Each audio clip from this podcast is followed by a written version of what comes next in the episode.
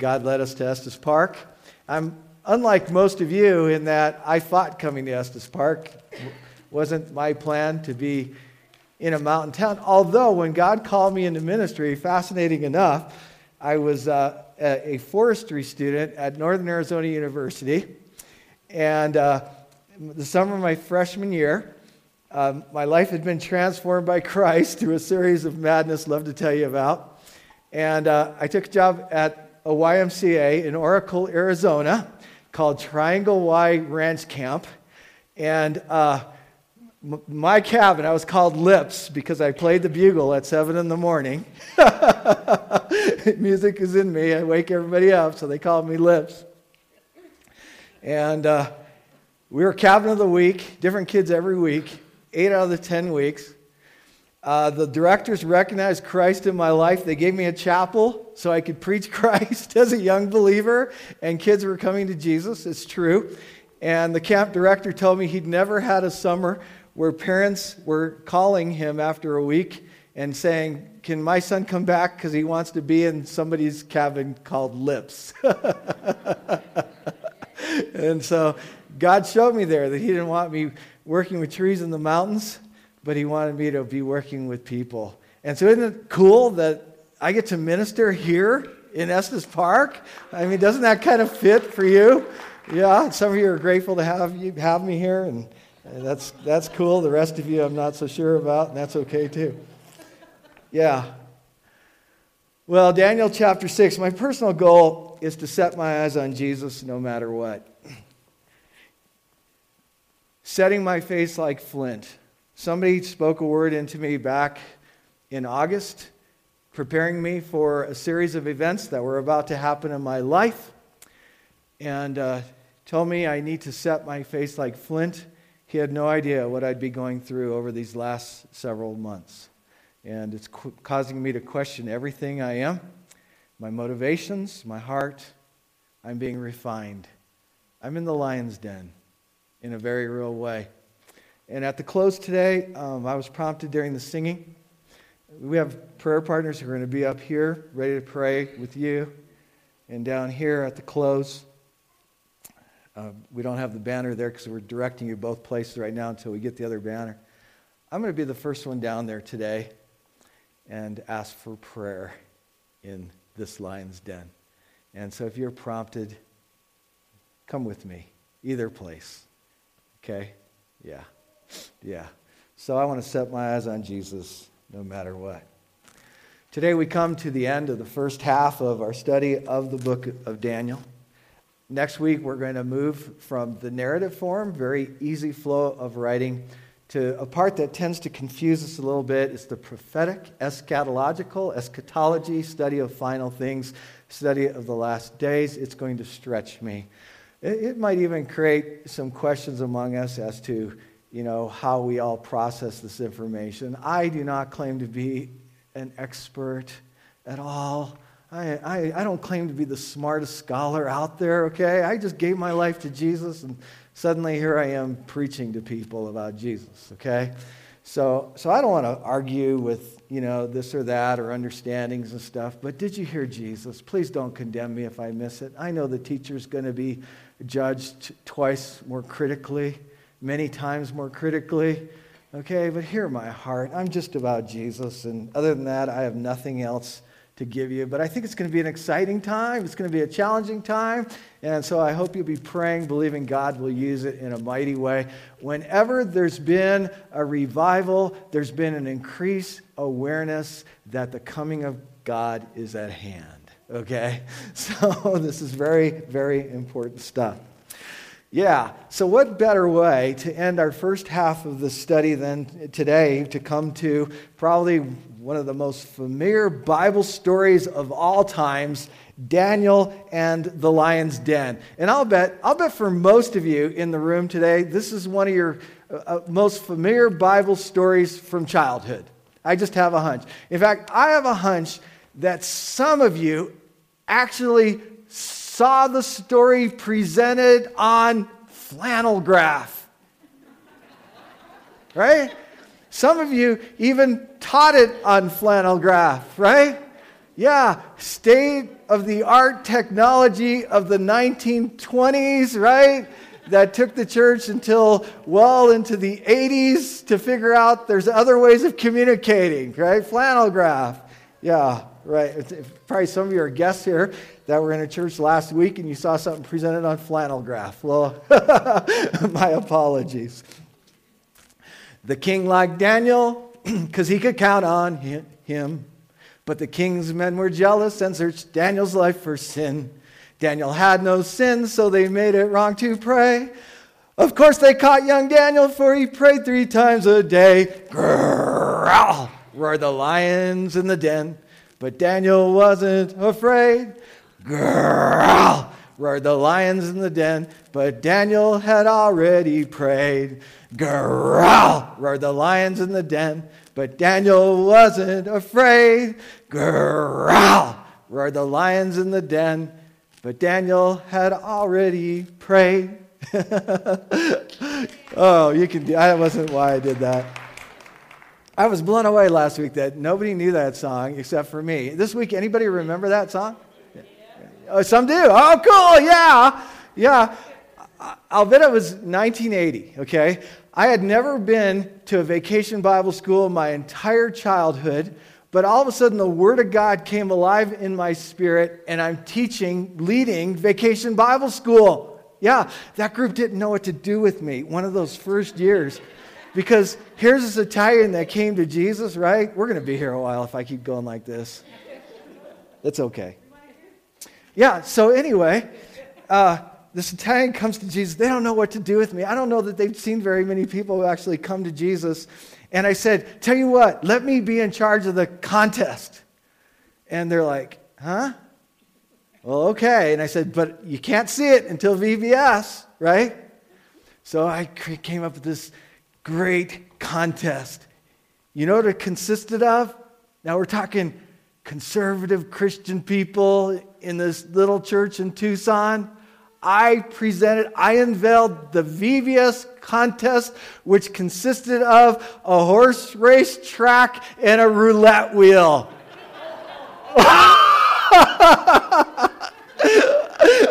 they were so kind.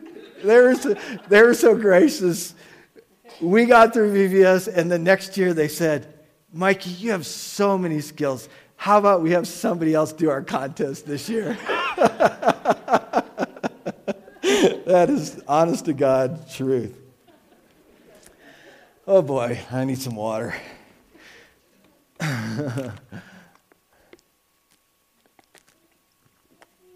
yeah, people do come to Jesus. My life was changed. Pete still says, I don't know why you say, tell people I've influenced you to Christ. Was such a mess by, back then. And I'm like, Pete, aren't you glad God's bigger than you? Yeah. And my message to the church God wants to use you to make a difference in somebody else's life. Yeah, that's what God put in my heart. I want you to notice in chapter 6 that we have a new king here. It's Nebuchadnezzar. Or wait, no, sorry. We have a new king. Nebuchadnezzar's long been dead. We saw that last week. Actually, last week we saw one of his grandsons, Belshazzar, who was now on the throne after a series of four kings that had served in that position. But if you recall, in chapter 2, Nebuchadnezzar had a dream of this giant statue. And, and the giant statue had a head of gold. Uh, it, had an, it had arms and chests of silver. It had uh, thighs and a belly of bronze and legs that were iron. The feet were a mix of clay and iron. And what this was was a, history, a picture of history, much of which has already happened. The, the piece that hasn't yet happened is the piece of the small stone that's going to hit the giant in the feet and annihilate the giant. And that's a picture of Jesus conquering all the kingdoms of the world. And this becomes more significant as we proceed now in, in Daniel, because each of these sections of this giant statue represent a, a different kingdom, a different world empire that now has, has come and it's gone. So it's been fulfilled. And, and for this reason, there are many scholars who want to say that the book of Daniel isn't nearly as old as people want to say it is, because there's no way anybody could have known how history would have played out the way that Daniel did. Well, yeah, yeah, there is. God knows. And God told Daniel, and this is what makes all this so amazing. And so the silver arms, the, the chest and arms of silver, represented, you'll remember from chapter 2, this inferior kingdom that would conquer Babylon. So today, in verse 1, we meet a Mede named Darius. Okay, now you could say it uh, Darius, you could say it Darius, any of those pronunciations uh, uh, work correctly. In fact, I might be a little inconsistent in how I, I say it. But uh, Darius was probably appointed by a more significant figure in history, Cyrus the Great, who was the Persian leader. Now, this is a guy who was literally prophesied by name by Isaiah many years previous. This is how amazing and specific scriptures get. And so now we, we meet this, this uh, Mede by the name of Darius. The Persians are going to begin to give the Jews a great deal more freedom. And this becomes hugely important because what that means is they're going to allow the Jews to return home and begin to rebuild Jerusalem, the walls, and the temple. And guess what? All of this sets the stage for the birth of the Messiah, Jesus Christ, who was to be born in Bethlehem. It's just fascinating. It's just playing out all according to God's plan. Now, in verse 1, we see here that Daniel is immediately recognized for his leadership. Darius appoints 120 men into positions of, as leaders, and then he appoints three to administrate all of this. One of those three is Daniel, but again, Daniel stands out. So Darius had in mind to put Daniel over the entire kingdom. Okay, second in command, but Daniel would have freedom to act and to move on Darius's behalf. Now, what's that do to the other leaders? It creates jealousy, right? And, and so this is what happens. Immediately, these other leaders are trying to find fault with, with Daniel. They're trying to find some sort of uh, corruption, some sort of scandal. Does that sound anything like the American political system to you? yeah, just run for office and they'll find any garbage they can to make you look terrible. It's a sad thing. And this is what's going on here. Well, unlike most of our politicians today, in fact, all of them, Daniel's pretty unique. Daniel was 100% clean. So we get over to verse 4, we find, we read there that he's absolutely trustworthy. He's neither corrupt nor is he negligent in his duties. So these guys have to find something against them. They can't let him become ruler over the kingdom. So they say, ah, here's an idea. Let's look at his faith in God and let's outlaw something that has to do with his faith. Ah, I've got it. Let's make it illegal to pray. That's it, right? Well, they bring their idea to Darius. They, they lie to him. It's a conspiracy. They're representing these 120 leaders, the three administrators. The problem is, is the key figure hasn't had a chance to participate in the discussion. So they've got a plan. The main guy's excluded. They deceive the king into thinking that they've all come to this conclusion, right? So this is their proposal. They say, this verse 7 We propose that you issue an edict that anyone who prays to any god or human being during the next 30 days, except you, your majesty, because the kings back then were thought to be uh, deities, they shall be thrown into a den of lions. Well, Darius liked the idea. I mean, he had enough ego to, to embrace it, enough there, but also, come on, he's a new king in a former Babylonian region. And wouldn't this idea begin to build loyalty? After all, it would only be for 30 days, just a short time. I mean, who could argue, argue with that? But once he put it in writing, according to the law of the Medes and Persians, he could never take it back. All right, so now let's pick up some more of our text. Verse 10, Daniel 6. Now, when Daniel learned that the decree had been published, he went home to his upstairs room where the windows opened toward Jerusalem. Three times a day, he got down on his knees and prayed, giving thanks to God just as he had done before. Then these men went as a group and found Daniel praying and asking God for help. So they went to the king and spoke to him about his royal decree. Did you not publish a decree that during the next 30 days, anyone who prays to any god or human being except you, your majesty, should be thrown into the lion's den? The king answered, The decree stands in accordance with the law of the Medes and Persians, which cannot be repealed. Then they said to the king, Daniel, little sneaky little narcs.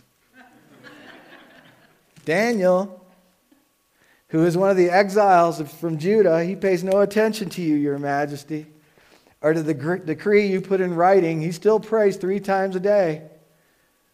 When the king heard this, he was greatly distressed he determined to rescue Daniel and made every effort until sundown to save him. He's feeling personally responsible. He's feeling bad about his decisions. Has his ego got in front of him. Verse 15.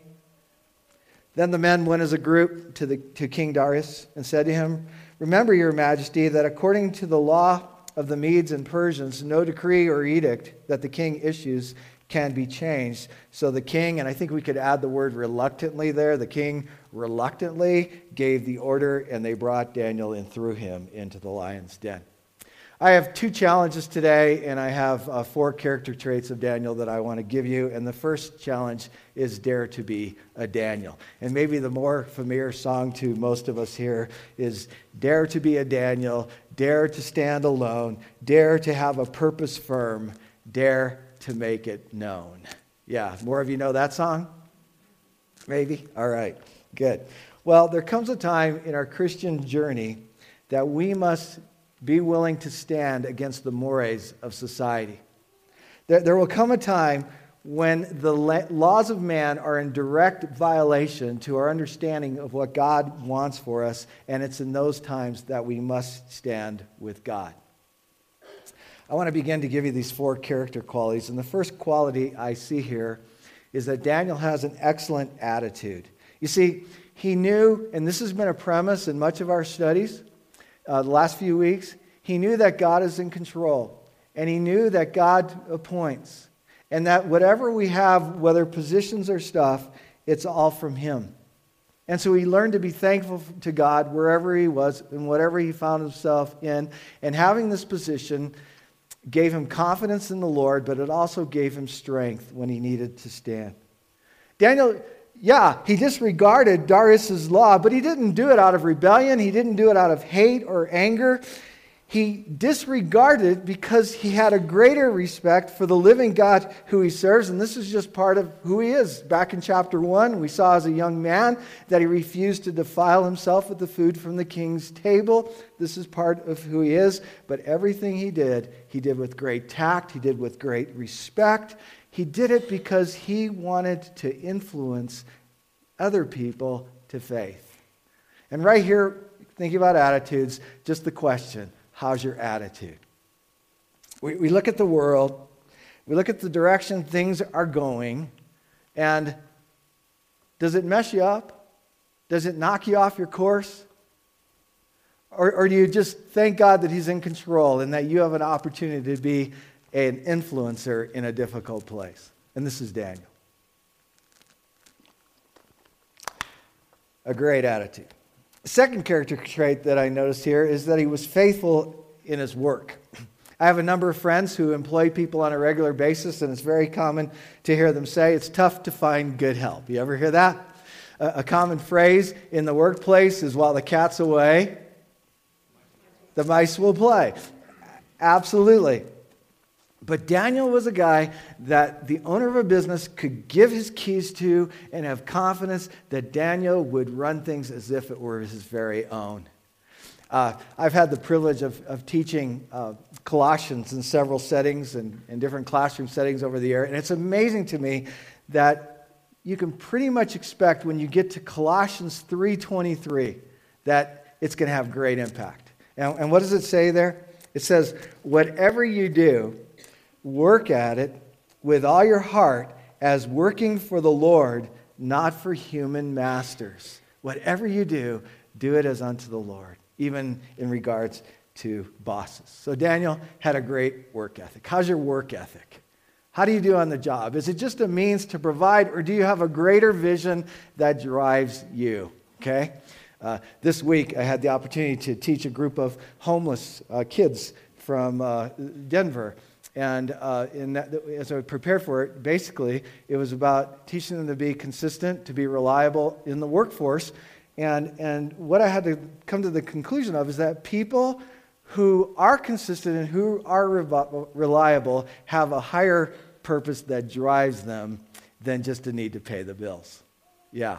So that's a big, big part of it. I don't know if they got it or not, but I was glad for, for the opportunity. Number three, he practiced personal purity. That song I sang a moment ago, The Lord Like Daniel, because he could count on him, actually had three, two problems with it. One, it said that young Daniel, okay, the truth is, at this point, he's well into his 80s, all right? so the song has it wrong at that point.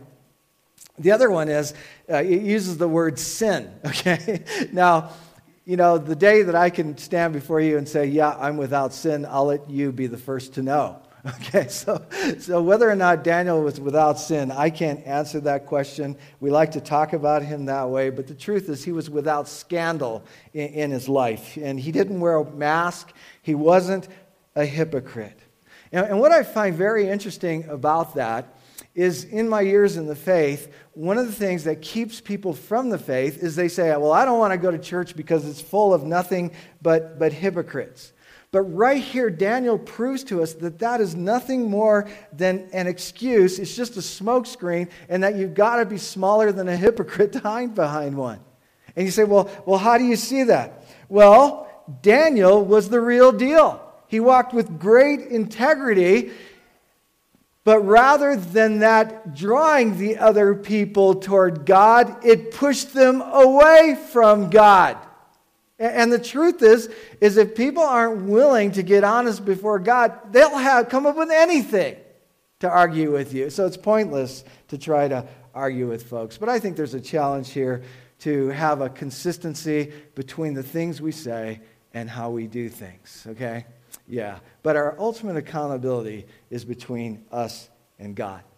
Well, we'll get to that final character trait in just a moment, but I want to give you the second challenge of the morning, and, and it's this if you're going to dare to be a Daniel, then you had better expect opposition.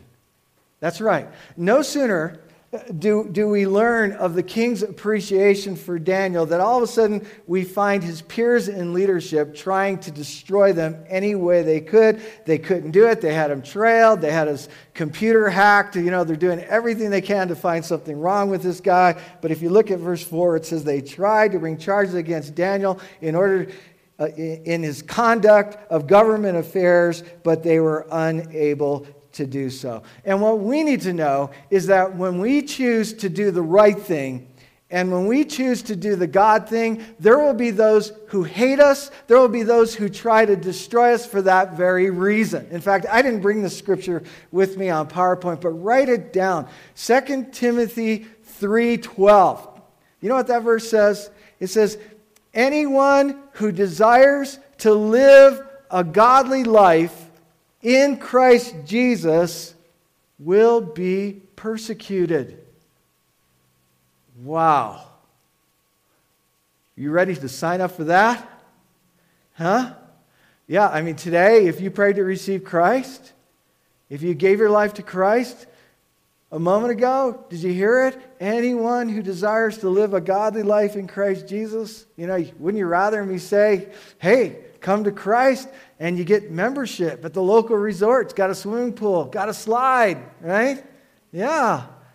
Got all you can eat buffet. It's all inclusive. Well, in this case, we'll be persecuted. Daniel is without scandal.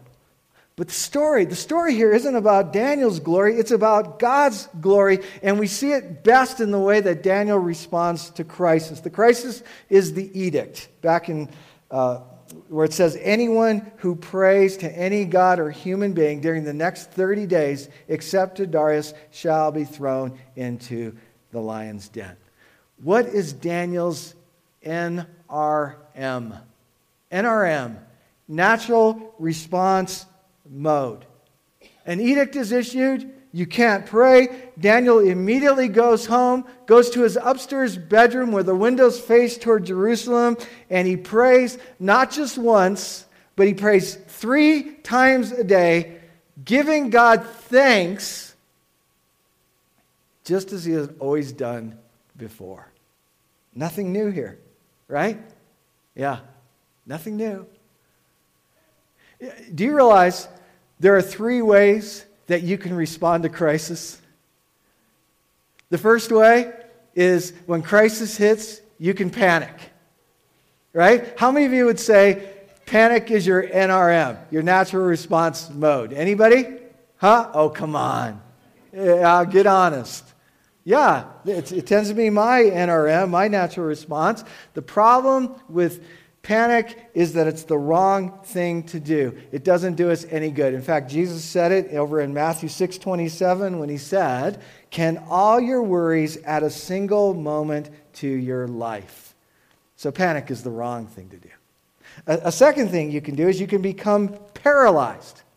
And, and when you become paralyzed, you do nothing. and when I wrote that, I was thinking about tickle wars as a kid. I said tickle. Did you hear it? Did any of you have tickle wars when you were a kid? Huh? You ever have that over dominating older sibling, right? That can hold you to the floor, right? And get you really going. And there, what's he saying? Cry uncle, right? What are you going to do? You're locked up. You're paralyzed. You can do nothing. And so we can do that as a response. But the better way is we can trust God in prayer because while panic is the wrong thing and para- being paralyzed is, is to do nothing. Prayer becomes the power thing. Go back to verse 10 where it says, Three times a day he got down on his knees and prayed, giving thanks to his God just as he had done before. Daniel, prayer, prayer wasn't a last resort. I, I'm blown away in the Christian faith when I say to somebody, I will pray for you, how many times people laugh. It's, it's almost like they're hearing me say, like, go buy a lottery ticket. Maybe you'll win. Right? yeah, I'll go buy a lottery ticket. I want to get rich. I'll go buy the lottery, a lottery ticket. I mean, crisis, you're going to pray? yeah, maybe I'll get lucky. No, that's not the way prayer works, right? Prayer was Daniel's practice because he believed it worked. And when crisis hit, he did the thing that he knew worked. And it's important to notice that he prayed with thanksgiving because if you know around here, we come back to Philippians 4, verses 6 and 7 quite a bit, where it says, Do not be anxious about anything, right? In fact, the old King James says, Be anxious about how much? Nothing. So, how much do we have permission to be anxious about? yeah, do you hear it? But pray, well, let me read it from the NIV, but in everything, right? So, how much are we to pray about? Everything by prayer and petition with what? Thanksgiving. Present your request to God. And I love this. Just hear it. Let it sweep over your soul and bring healing. And the peace of God, which transcends all understanding, will guard your hearts and your minds in Christ Jesus. Daniel operated out of a prayer that surpasses understanding. But it's not about Daniel's glory, it's about God's glory because everything we do, everything we experience can be affected by prayer. And when panic causes us to do the wrong thing and paralysis causes us to do nothing, prayer energizes us to move forward. It infuses us with the power of God I mean, if you take panic and paralysis. Both those things are robbing us of productive energy that could be used in excellent ways and for God's glory, right? But prayer infuses us with the power so we can move forward. It's the NRM, it's the natural response mode. Daniel was found guilty of praying. And as, as, an application, if you were put on trial for prayer, would there be enough evidence that you would be found guilty? So, character quality number four he practiced the presence of the Lord. And by the way, again, once in a while I just say this. Growing up, we didn't pause and pray at meals. Okay? And I've told you the, the story of the Monsignor coming over. I'm not going to tell you that story today. But there was always panic in our house. And I just have to tell you to pause and to recognize the Lord's Prayer says, Give us this day our daily bread. And here we sit, and our meals provided today. Can we be grateful? Can we recognize that God is the supplier of all things? Can we at least do that? Can we look around the circle and be grateful for the people in our lives? Can we be grateful that we have this day? I just want to challenge you that if you're only bowing your heads and praying when the preacher's at your house, right? I'm not impressed. Yeah. Daniel practiced the presence of God. Did you notice that he prayed toward Jerusalem? Did you notice that? He prayed toward Jerusalem. Yeah, why? Why did he pray toward Jerusalem? He prayed toward Jerusalem because actually what he's doing is he's praying toward the temple. The temple at Jerusalem. And if you want to get more specific than that, he's praying toward the holiest of holy place in Jerusalem. Why? Because the holiest of holy place historically was known to be the place where God himself dwelled. It was a practice initiated by Solomon when the temple was built. Still today, if you go to Israel, if you go to the Western Wall, the big part that's been exposed, you see pictures all the time of this great big wall and these people dressed in black praying against the wall, right? Sticking their prayer requests into the wall. Here we go. In fact, in archaeological digs, it's discovered that throughout history, typically synagogues are built in such a way that the prayers, wherever they are, are facing toward the temple. Interesting. Praying toward the presence of God. Now, interesting because over the years, the Western Wall has been buried by dirt. So at some point, I believe it was in the 1800s, a tunnel was dug the whole way underneath, Uh, you know, to get exposure to the Western Wall. And in recent days, even now, there's new construction being done to open that tunnel even more so that you go through this tunnel and you actually come to the place in the tunnel where you're closest to the spot where just on the other side of the wall the holiest of holies used to be, and there's a few people praying there. And I find something very fascinating. How is it that the people who are outside praying against the western wall are praying in the position that they understand to be the closest place to the holiest of holies, yet everybody knows that because of this tunnel, there's actually a spot that you can get closer to the holiest of holies, and very few people are there. Why is it? Well, because somewhere along the way, traditionally, the old outside spot has become the place to pray. While truth be known, if you want to be at the closest spot to where the holiest of holies is, you got to go inside the tunnel. But don't we tend to choose our traditions over experiencing the presence of God? God help us to not be so blinded by what we're used to doing that we may be missing out on a greater opportunity. Now, in saying that, am I saying that there's anything significant about that spot along the wall, except historically? No, okay? but the idea still holds true, so don't misinterpret what, what we're saying right here. Uh, in fact, whenever we look up to heaven. And right here, when I talk about looking up to heaven, people are going to say, yeah, but God's in us. We're his temple. So we just need to look right here. And that's true, okay? But doesn't it say in Colossians 3 1 that we are to set our affections on things above where Christ is seated on the throne? Okay?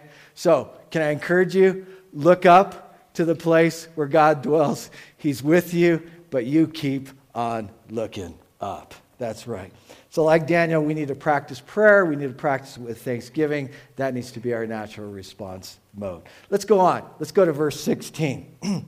this king said to Daniel, and this is a prayer, a prayer by a pagan king. And I want you to notice how much it sounds like the prayer Daniel's friends prayed in Daniel chapter 3 when they said, The God we serve is able to save us. Look what the king says. He says to Daniel, May your God, whom you serve continually, rescue you. Verse 17 A stone was brought and placed over the mouth of the den, and the king sealed it with his own signet ring and with the rings of his nobles, so that Daniel's situation might not be changed. Then the king returned to his palace and spent the night without eating and without any entertainment being brought to him, and he could not sleep. It was a bad night. No television, no late night snacks or popcorn. Uh, he's really worried. Verse 19 At the first light of dawn, the king got up and hurried to the lion's den. Kings do not hurry. Okay? This guy's genuinely concerned. The king hurried to the lion's den. When he came near the den, he called to Daniel in an anguished voice. I, I find it interesting that Daniel's not anguishing, but the king is. All right? Daniel's got the peace that surpasses understanding. Daniel, servant of the living God, has your God, whom you serve continually, been able to rescue from the lions? Daniel answered, May the king live forever. My God sent his angel, and he shut the mouths of the lions.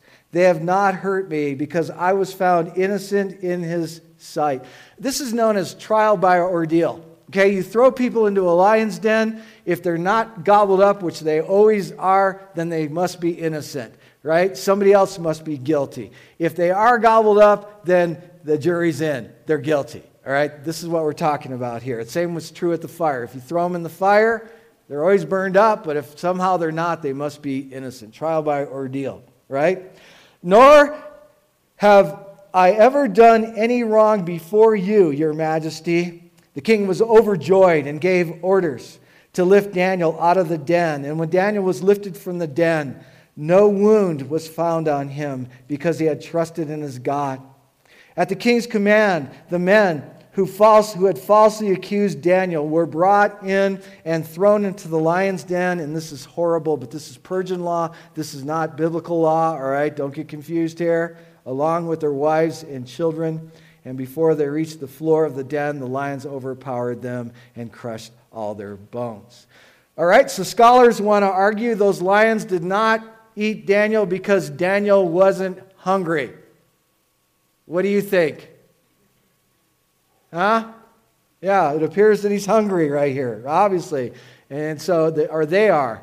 But we know an angel shut their mouths. Here we have Daniel, truly one of the great men of history. Had incredible faith, he had incredible courage, but truth be known, there are courageous devils out there. What causes Daniel to stand out is everything he does. He does uh, with, he does for the glory of God, he does with faith in God, and he does with incredible integrity. But guess what? Bummer of bummers, his right living gets him thrown into a den of lions. Did you catch it? His right living got him thrown into a den of lions. And, if you'll remember back to chapter 3, when Daniel's buddies were thrown into the blazing furnace, I told you that there are three ways that God can respond to our prayers. Number one, He can deliver us from the fire. And we like that one best. God, blow the fire out. I don't want to go near it. He can do that.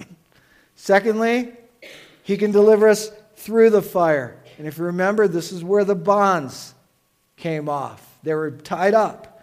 And it's through the fire that we can be set free from the things that hold us back. But thirdly, we can be delivered by the fire straight into the arms of Jesus. They're all possibilities. In both stories, the men of faith are thrown into dangerous situations. One is thrown into, three are thrown into the fire, one is thrown into a den of lions. It makes you want to cry, Jesus, pay attention, right? But God doesn't always respond that way. And here's the deal, and here's what we need to hear this morning. You and I, right now, live in a lion's den. We're in the den at the moment. We are warned by Peter. Well, backing up to Timothy, right? If anyone desires to live a godly life in Christ Jesus, he will be persecuted, right? But look at this one. This is 1 Peter 5 8 and 9. Talking to believers. Be alert and of sober mind. Your enemy, the devil, prowls around like a roaring lion looking for someone to devour. Resist him, standing firm in the faith, because you know that the family of believers throughout the world is undergoing the same kind of sufferings. What? Did you read it? Believers all over the world are being persecuted by their faith. And the only way we will ever be able to stand is to stand strong in Him. We need God's Word. We need prayer. We need God's people. We need the Holy Spirit because this is a dangerous place. But then you have to stop. You have to think, well, what would have happened if, if Daniel hadn't gone into the lion's den? Right? What would have happened? Well, think about it. He would have never seen God come through in the mighty way that God came through right? He would have never have experienced being thrown into a hurtful place and coming out unhurt. And I'm afraid too many of us are being scarred by the world because we're griping about the way the world is. Right? There wasn't a scratch found on him. We live above it. Third, uh, he would have never experienced an angel shutting the mouth, the mouths of these lions. And then fourth, I think this is my best one, my favorite one of all. He would have never have witnessed a pagan king, Darius, giving glory to God. Sometimes God's best work is seen in the midst of the fire. Can we thank God for the lions? Verse 25. Then King Darius wrote to all the nations and people of every language in all the earth. May you prosper greatly.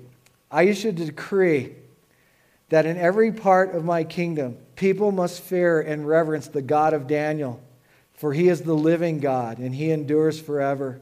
His kingdom will not be destroyed. His dominions will never end. He rescues and he saves. He performs signs and wonders in the heavens and on earth. He has rescued Daniel from the power of the lions. So Daniel prospered during the reign of Darius and the reign of Cyrus the Persian. All right, I want to wrap up. But the first thing I want you to see is amazing to me as we bring this to a close. The first thing I want you to see is in Daniel chapter 6, there are amazing comparisons between Jesus Christ and Daniel. Let me give you some of them. Are you ready for this? First, Daniel was accused by presidents and satraps. Jesus was accused by chief priests and elders.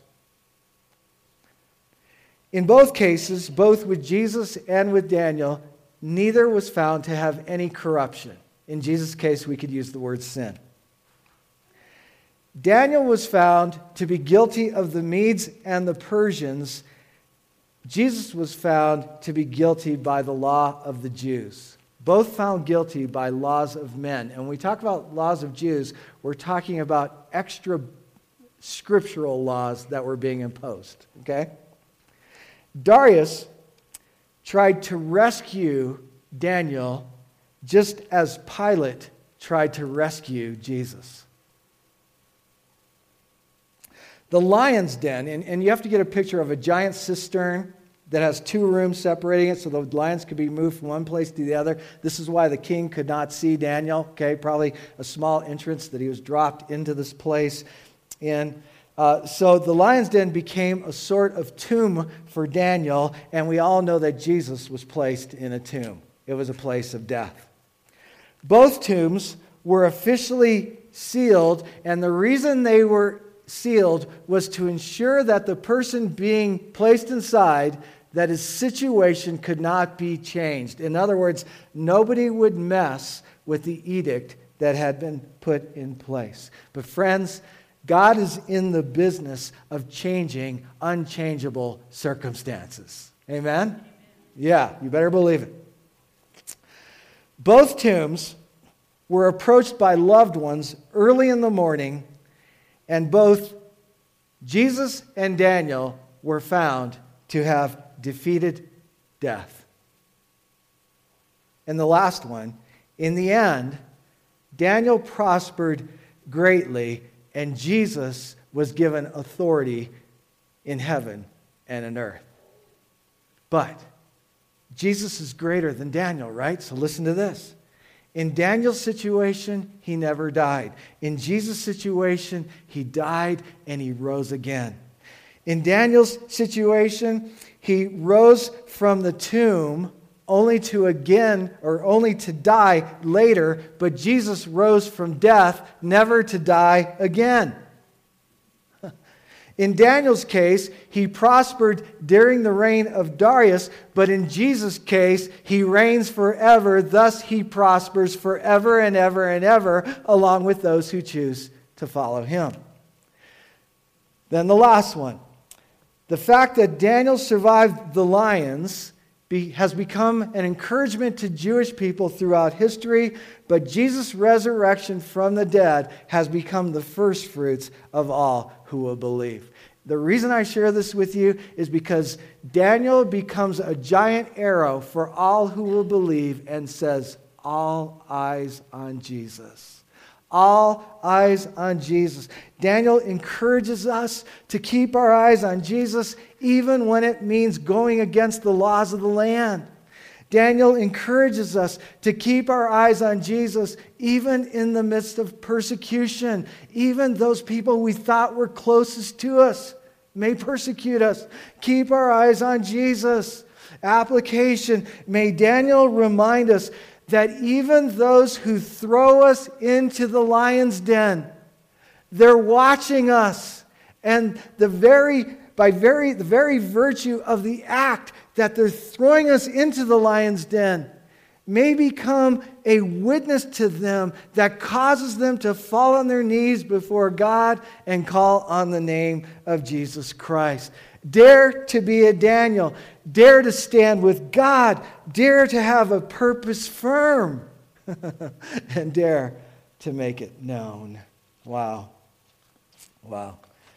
Next week, we begin prophecy.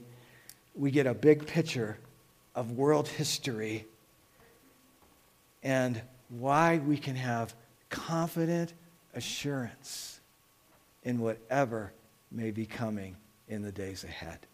So we're going to proceed. Let's pray.